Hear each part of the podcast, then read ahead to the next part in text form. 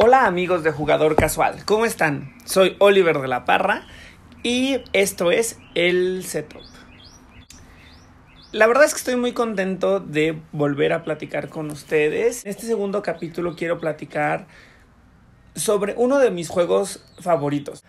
Se trata de Rising Sun. Rising Sun es un juego que desarrolló Eric Lang, que quizá conocemos por juegos como Blood Rage, como Ancestry, como el, e, e, el, futuro juego de Cyberpunk que va a lanzarse de nuevo con Cool Mini o Ank, tercero de la trilogía junto con Bloodridge para terminar esta serie. Y está ilustrado por Adrian Smith, que tiene juegos como Zombicide, Trueborg, eh, ha desarrollado su propio juego que se llama Hate y que lo hemos visto en proyectos eh, estrella de la marca, ¿no? ¿Y qué podríamos hablar de Rising Sun que no se haya dicho ya? Bueno, pues me gustaría empezar diciéndoles que este es un juego de Cool Mini or Not para quienes no lo conocen. Se trata de guerra, se trata de área control, se trata también de tener alianzas, se trata de honor, se trata de política. Rising Sun se lanzó en Kickstarter el día 7 de marzo del 2017 y se fondeó casi un mes después, el, 3 de abril. O sea, alcanzó el 1409% de lo que había pedido. Entonces, la verdad le fue súper bien. Y eso significa que juntó como unos 4.2 millones de dólares. Más de 31 mil backers que apoyaron el. que apoyamos el proyecto en, en su momento, ¿no? Logró desbloquear muchos stretch goals. Para los que no han jugado Rising Sun, me gustaría contarles Em, en breve de qué va. Todos somos eh, líderes de clanes de samuráis y se supone que los dioses han bajado para darnos la iluminación de cómo debería de ser formado el imperio. Y entonces a través de esa visión que te dan los dioses, tú vas dándole eh, forma al imperio y vas dominándolo y vas tomando eh, control del imperio japonés en este mundo feudal, fantástico, con dragones y otras criaturas propias de la mitología japonesa. Y se trata de hacer más puntos. Sin embargo, hay un par de mecánicas ahí muy interesantes. Creo que la primera que, que resalta es la mecánica del honor, ya que en este juego no hay empates. Todo lo que se empata se define a través de quién tiene más honor. Es decir, que un clan con menor honor siempre va a perder los empates, ¿no? Entonces, y eso es importante porque hay un montón de estrategia relacionada con empatar para ganar. Y otra mecánica que tiene este juego que es muy, muy, muy destacable es la, la ceremonia del té que funciona al principio de cada una de las tres rondas, que en este juego son las estaciones, la primavera, el verano y el otoño, eh, durante las cuales se lleva a cabo el juego, ¿no? Al, inicio de estas estaciones se lleva a cabo esta ceremonia del té en la cual los jugadores ponen de acuerdo de quiénes van a ser aliados eh, para el resto de la estación. Y esto los va a beneficiar mutuamente en el momento en el que se lleven a cabo los mandatos políticos, que son básicamente las acciones que van a tomar todos los clanes en cada uno de los turnos. Ya hablando un poco del juego y de, cuáles fueron eh, los cambios que hubieron entre lo que se propuso en Kickstarter. Hay un tema ahí de discurso que siempre me llamó la atención y es que se habla, desde el minuto uno que tú ves el video, se habla de la influencia de los dioses en el juego. Y la verdad es que si tú tienes el juego, va a ser la única influencia que tienen los dioses es cuando vas a los templos y obtienes su favor. Sin embargo, en la versión de Kickstarter los dioses bajan y son los que interfieren directamente en las batallas.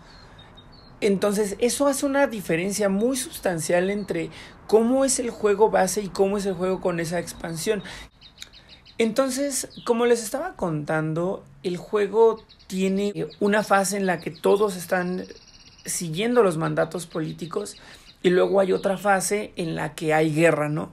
Pero aquí la guerra es muy interesante porque la guerra no no se trata de, acumular poder en una sola eh, área del juego, sino que se trata de estarte moviendo, de tener más territorios controlados a lo largo de la, del juego, independientemente de que después los controle alguien más. Porque entre más tokens de territorio tienes, entonces más son los em, más son los puntos que vas a ir ganando al final del juego. Y la fase de la guerra es donde hay más reto porque todo eso es a través de bidding. Es una especie de subasta entre las personas que participan en la guerra para ver quién se queda con alguna de las ventajas de guerra, que todas son muy tácticas para ganar o para dejar que alguien más gane, pero en beneficio de algo para ti.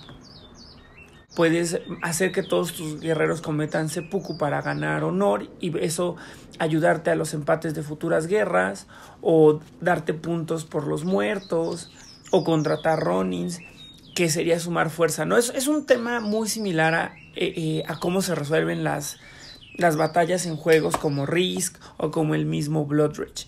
Y algo que me gusta mucho es que incluso perdiendo obtienes ciertas posibilidades de ganar, tanto por los puntos como por el hecho de que si yo pierdo, entonces a mí se me indemniza con las monedas que se utilizaron para ganar la guerra y, el que, y las monedas que yo utilicé simplemente se regresan al banco, ¿no? Ahora, ¿qué tal si hablamos un poco de los clanes del juego? Cada clan tiene habilidades diferentes, a cada ejército es asimétrico. Y a lo que me refiero aquí es que todos tienen una habilidad diferente. El clan, por ejemplo, de la, del koi, del pez koi, puede ser más violento, ¿no? Sus monedas, que es el currency del juego, cuentan como, como refuerzos a la hora de pelear. Mientras que los demás tendrían que conseguir esos refuerzos a través de una ficha específica. Entonces hay mucha flexibilidad del lado del clan Koi, ya que pueden utilizar esas monedas para pelear o las pueden utilizar en las ventajas de la guerra o las pueden utilizar en el transcurso del juego para comprar cartas de estación, ¿no? Entonces es un clan muy estratégico al cual sí da mucho miedo pelear y creo que parte de la estrategia se basa en eso, en todo el terror que puedes ir generando para que no la gente no quiera pelear contigo. Depende un poco, obviamente, de cuál sea el camino que tú tomes, pero creo que el clan Koji está hecho un poco para eso, para, para pelear y para sembrar el terror en los... Por otro lado está el clan del Loto, que puede elegir tal cual cuál es el mandato que se juega y eso está muy padre, porque no solamente se trata del mandato que eliges, sino del mandato que eliminas. Entonces esta, esa estrategia no solamente te beneficia a ti y a tu potencial aliado, sino que deja sin recursos eh, muy valiosos a los otros jugadores. Luego está el clan de la tortuga, que es un clan muy padre para empezar porque te da mucha movilidad en el tablero. Este clan, sus fortalezas cuentan como uno de fuerza y se pueden mover ya que están construidas sobre tortugas gigantes. Es un clan que empieza con mucha dominancia al principio del juego y que bien construido es uno de los rivales más fuertes. Por otro lado tenemos al clan de la libélula, que me parece uno de los mejores clanes para empezar a, conocer este juego, ya que te permite a la hora de marchar moverte por cualquier, hasta cualquier territorio, o sea, ahí no importan las rutas mercantes o las eh, fronteras entre territorios, siempre te puedes mover hasta donde tú quieras. Y finalmente de los clanes básicos tenemos también al clan del bonsai, que es un clan que tiene el detrimento de ser el último en el honor, pero todas las cosas que, que, compre le cuestan una moneda antes de cualquier descuento. Es decir, que hay cosas que incluso le pueden salir gratis.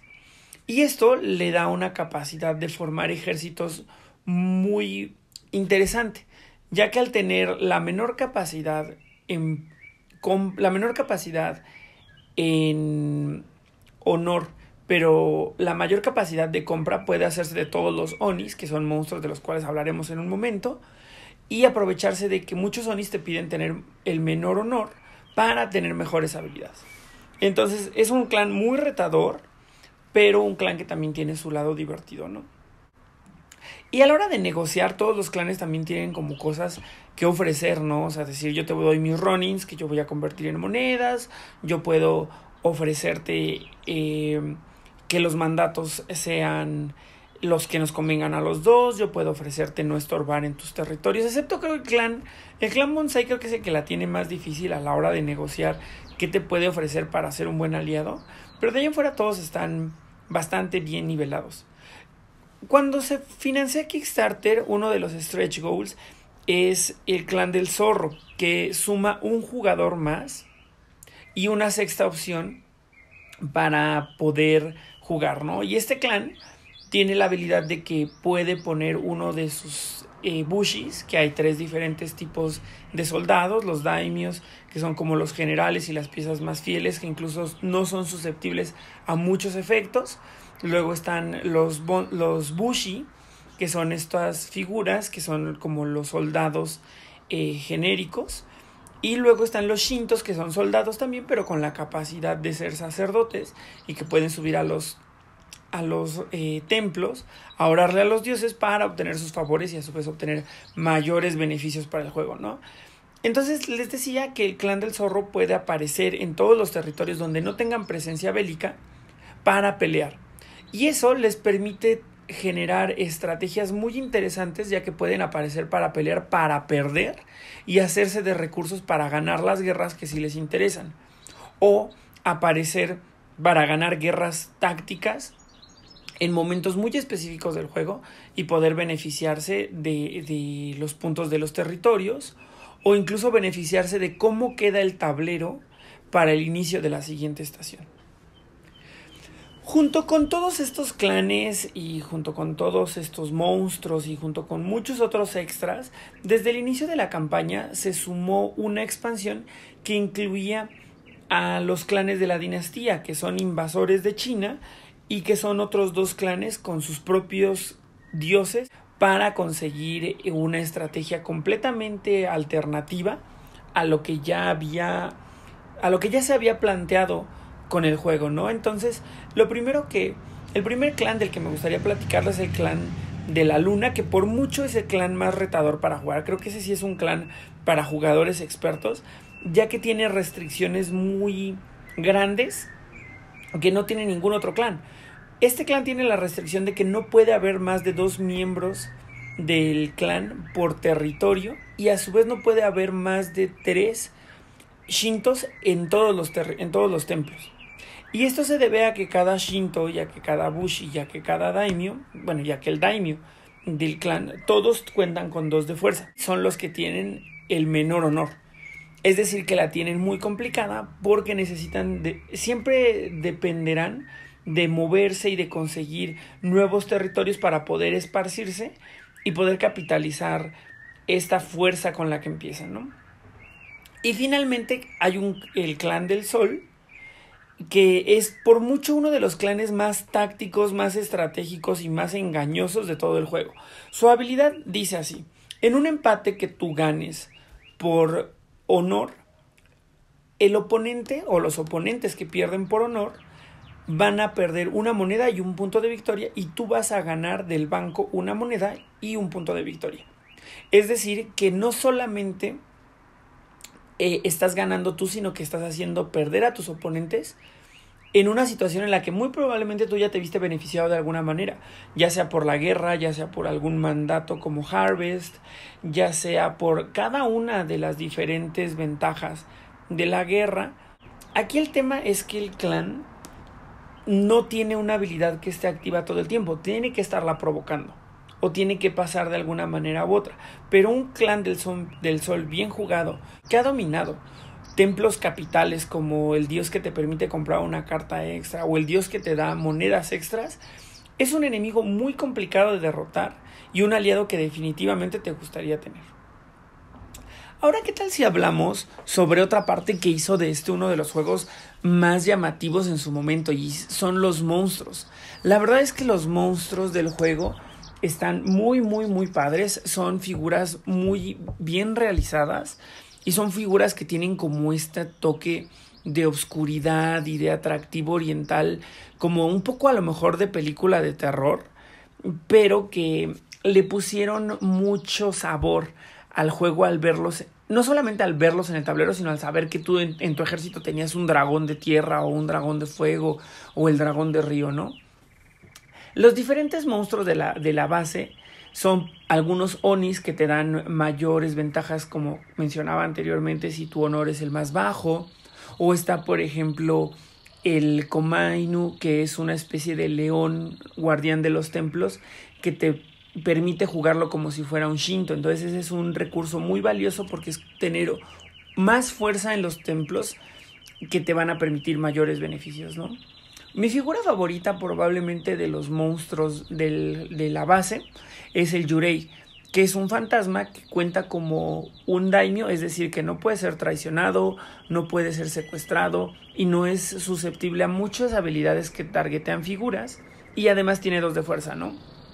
Entonces suena un poco a un top pick a la hora de elegir a este monstruo eh, durante el mandato de Train. Y ahora respecto a los monstruos de la, tanto de la expansión como los de Kickstarter, me gustaría contarles que ahí hubo un tema muy interesante porque algunos fueron desarrollados y fueron planteados de manera diferente durante la campaña y ya cuando llegaron al juego vimos algunos ajustes. Algunos de los que son más eh, remarcados es por ejemplo el Kitsune, que es este, este zorro trickster de nueve colas Originalmente negaba la fuerza de todas menos una figura de cada uno de los oponentes a la hora de pelear. Y después lo convirtieron en una figura que le daba 6 puntos de victoria al jugador que, ganara la, la guerra donde se encontrase el Kitsune. Otro personaje que cambió mucho fue, por ejemplo, el Jikininki, que es una especie de muerto viviente era propuesto como un personaje que se movía conforme se iban muriendo oponentes. Y actualmente tiene una habilidad muy diferente que incluso cuesta honor, ¿no? Otro personaje que cambió radicalmente fue la Sunakake Baba, que es esta bruja de los caminos y que secuestra viajeros, que cuando se movía ella podía llevarse a Bushis con ella misma.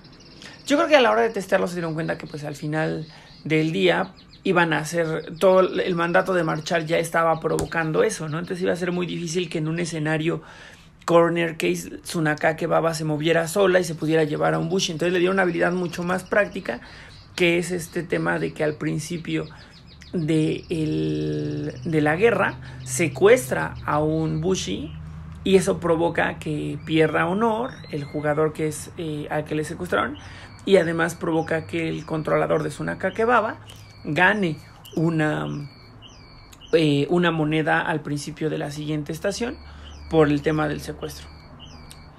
Otros personajes eh, que son muy remarcables en términos de, de, stretch goals fueron, por ejemplo, la eh, este personaje que era un el Daikyaikyu que es como Godzilla y que puede que, no lo tienes que comprometer a un territorio cuando lo compras, sino que llega hasta la última guerra y destruye todas las fortalezas que se encuentran ahí.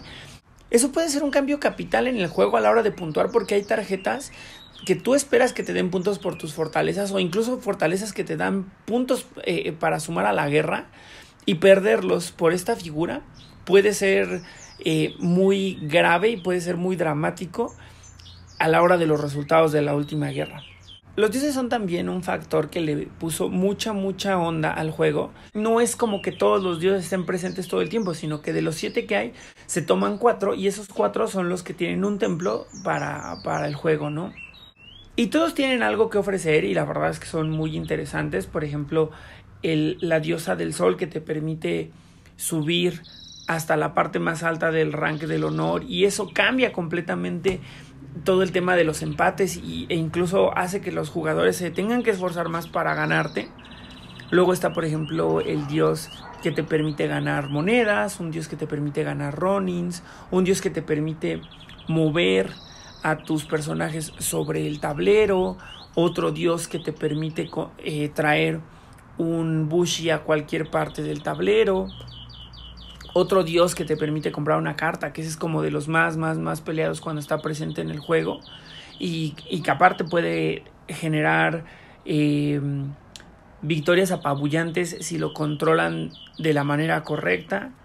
Y todos estos además, cuando llegan al tablero, provocan también cambios muy importantes, como que por ejemplo solamente los Bushis puedan pelear, discriminando a todos los monstruos y a los daimios que de, que, de repente son los que tienen más beneficios de fuerza, otros que impiden que la gente entre o salga de los territorios, otra diosa que por ejemplo provoca que los que tienen mayor honor no mueran a pesar de perder, otros dioses que, que dan dinero a todos los que están en, guerra. Entonces, la verdad es que esto genera que haya una capacidad de rejugabilidad muy importante en el juego debido a los clanes, debido a los monstruos, debido a los dioses y en especial debido a las tarjetas de estación, de las cuales también hubieron algunos stretch goals en, en Kickstarter y el juego ya trae algunos sets y algunas expansiones traen otros sets, entonces son estas tarjetas las que te van,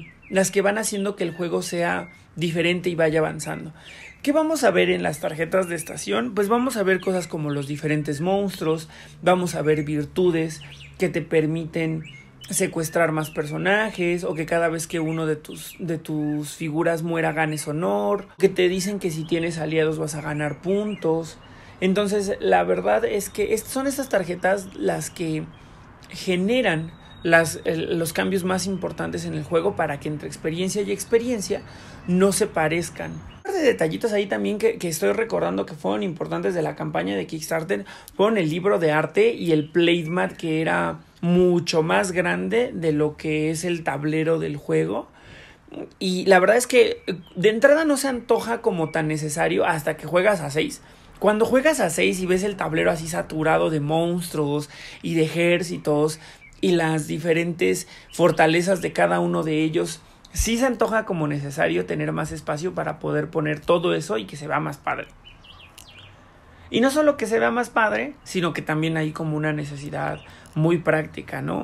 Solo me gustaría cerrar diciendo que es un gran, gran juego. Creo que eh, Eric Lang tiene una tarea muy grande por eh, eh, en el desarrollo de Ankh para poder superar o al menos estar al nivel de lo que hizo anteriormente con Rising Sun.